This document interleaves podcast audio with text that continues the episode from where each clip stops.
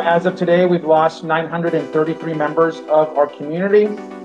Um, and I've said this before many times, it's the single loss, largest loss of life we have ever experienced through an event uh, in the history of the city since the beginning of the founding of Long Beach.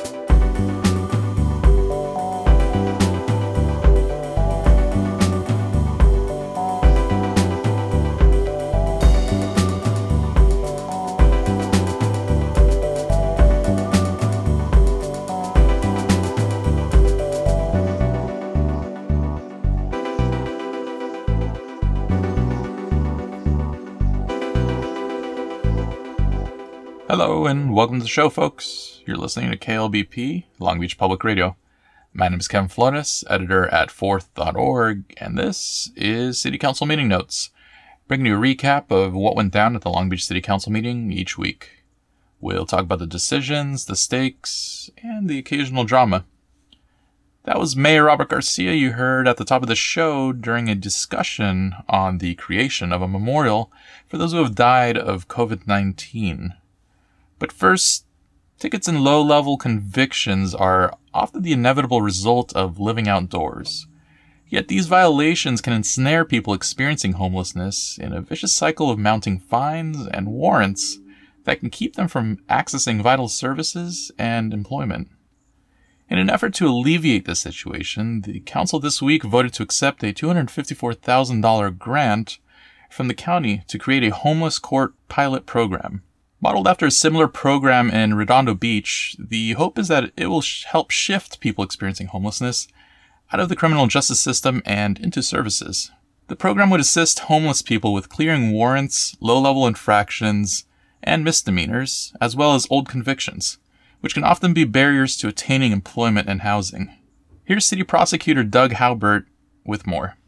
And it's my hope, of course, that we uh, improve on the Redondo Beach model uh, and, and really make something uh, that makes a difference uh, in the homeless problem we have here in Long Beach, which does appear to be growing. The program would run through at least June 30th, 2022, and would include the hiring of a homeless court coordinator. Haubert said that, at least initially, homeless court could be run out of the multi service center. City Council member Suzie Price spoke glowingly about her experience with the homeless court program in Orange County, where she serves as the deputy district attorney it really is a wonderful opportunity for uh, the continuum of care that you mentioned, Councilwoman Zendejas, to work um, to assist individual people. And it's, it's really a person by person solution. There's no uh, easy or swift way um, to address the needs of individuals. However, not everyone is so sure that homeless courts are part of the solution to this issue. Some advocates have criticized similar programs as simply band aid solutions that can potentially incentivize the criminalization of homeless people without really addressing the root causes of the crisis, such as affordable housing. Nonetheless, Health and Human Services Department Director Kelly Colopy expressed support for the program and said it's already been adopted in other parts of LA County. Let's shift gears now to the pandemic, which all indications show has begun to recede here in Long Beach. But in its wake, the friends and families of over 900 Long Beach residents who have died of COVID 19 have been left to grieve. Mayor Robert Garcia said the pandemic has killed more residents than any other event in the city's history. And on Tuesday, he proposed that planning begin to create a memorial to honor the dead. Uh, and so, how we uh, honor uh, what will be more than these 933 lives, um, but also provide a space that is healing for their families and for the community um, is something that's going to be very important for us to do as a city uh, in the years ahead. Uh, thinking about um, as a community, the fact that we have uh, responded in the way that we have, I think also gives us an opportunity to respond in a very powerful way uh, through this memorial process. Um, I've talked to our city manager uh, this uh, certainly is not going to be a fast process. It's one that has to be done very respectfully and thoughtfully, um, and then engages uh, the community um, and community leaders uh, from across uh, the city. The council agreed with Garcia and voted to take the first steps to create a COVID 19 memorial. Meanwhile, Councilmember Suely Saro suggested that the memorial should also honor healthcare and other frontline workers. While there's no estimate yet on what the memorial could cost the proposal calls for the formation of a community advisory group to explore funding and location options. You're listening to KLBP 99.1 FM, Long Beach Public Radio. After the break, we'll take a closer look at a police misconduct case that the council authorized additional funding to fight. Stay with us.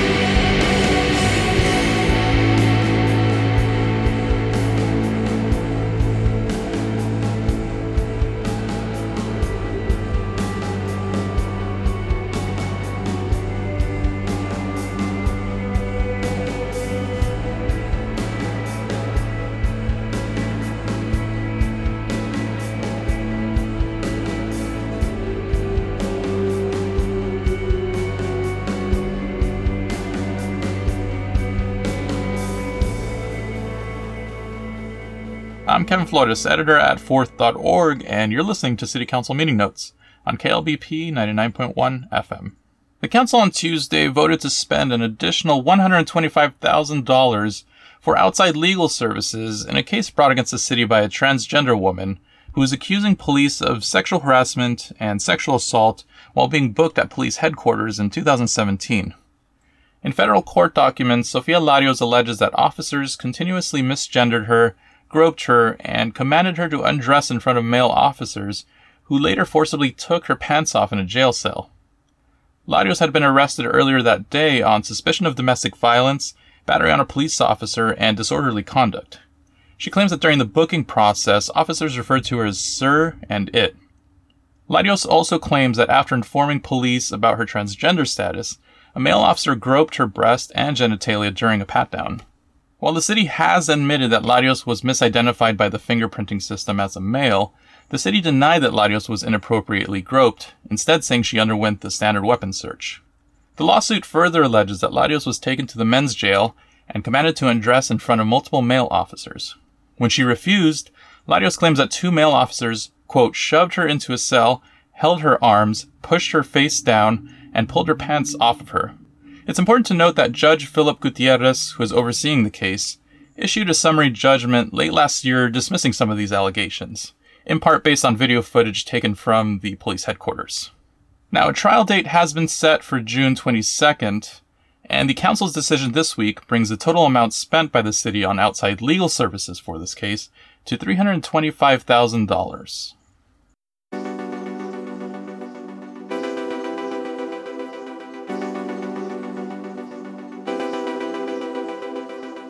And that's the show for this week, folks. Thank you for tuning in.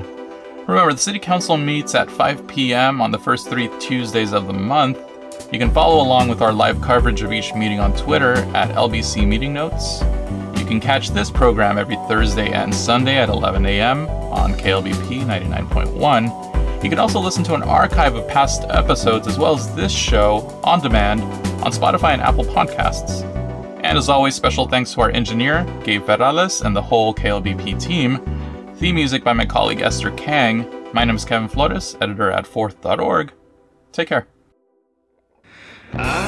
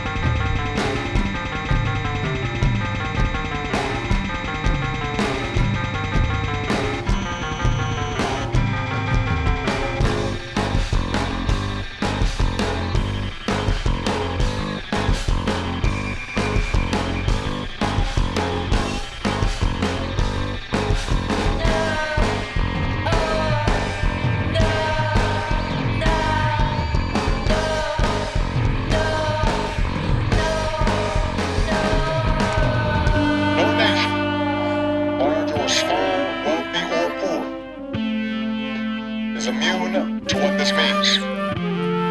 Woke up in the morning to a mess I could clean.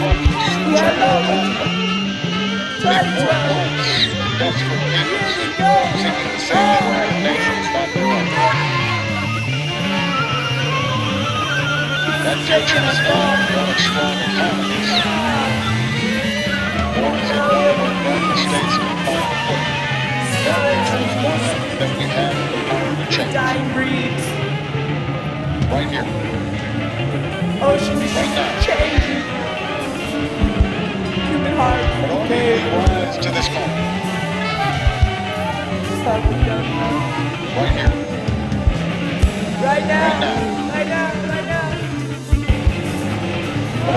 Right now. To this. Right now. Right. Right now.